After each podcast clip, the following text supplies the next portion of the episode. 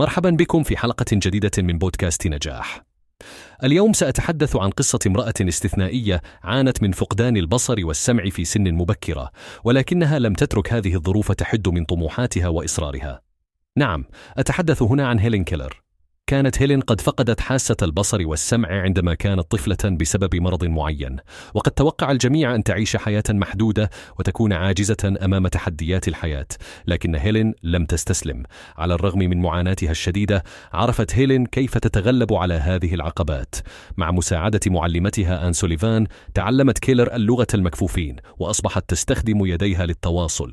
آن كانت مثل النور في حياة هيلين، وقد ساعدتها على فتح أبواب عالم جديد كان مغلقا أمامها هيلين لم تكتف فقط بتعلم القراءة والكتابة، بل استمرت في تعليمها حتى حصلت على شهادة جامعية. أصبحت محاضرة مشهورة وكتبت العديد من الكتب التي ألهمت الناس حول العالم. أصبحت رمزا للإصرار والتحدي، وأثبتت أن الإرادة والشجاعة يمكن أن تتغلب على أكبر التحديات.